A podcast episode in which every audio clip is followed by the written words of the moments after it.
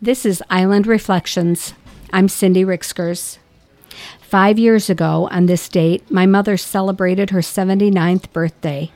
She had her hair done. She received flowers. Birthday cards were lined up around the living room. Ribbons festooned her walker. She had visitors. She delightedly opened small gifts. Mom was living the last few weeks of her life, and she knew it. Still, with good example and extreme grace, she was teaching. Live every day. Cherish every moment. Celebrate when you can. Every day I appreciate the lessons she taught and the example she set. Every day I am thankful to have had her in my life for as long as I did.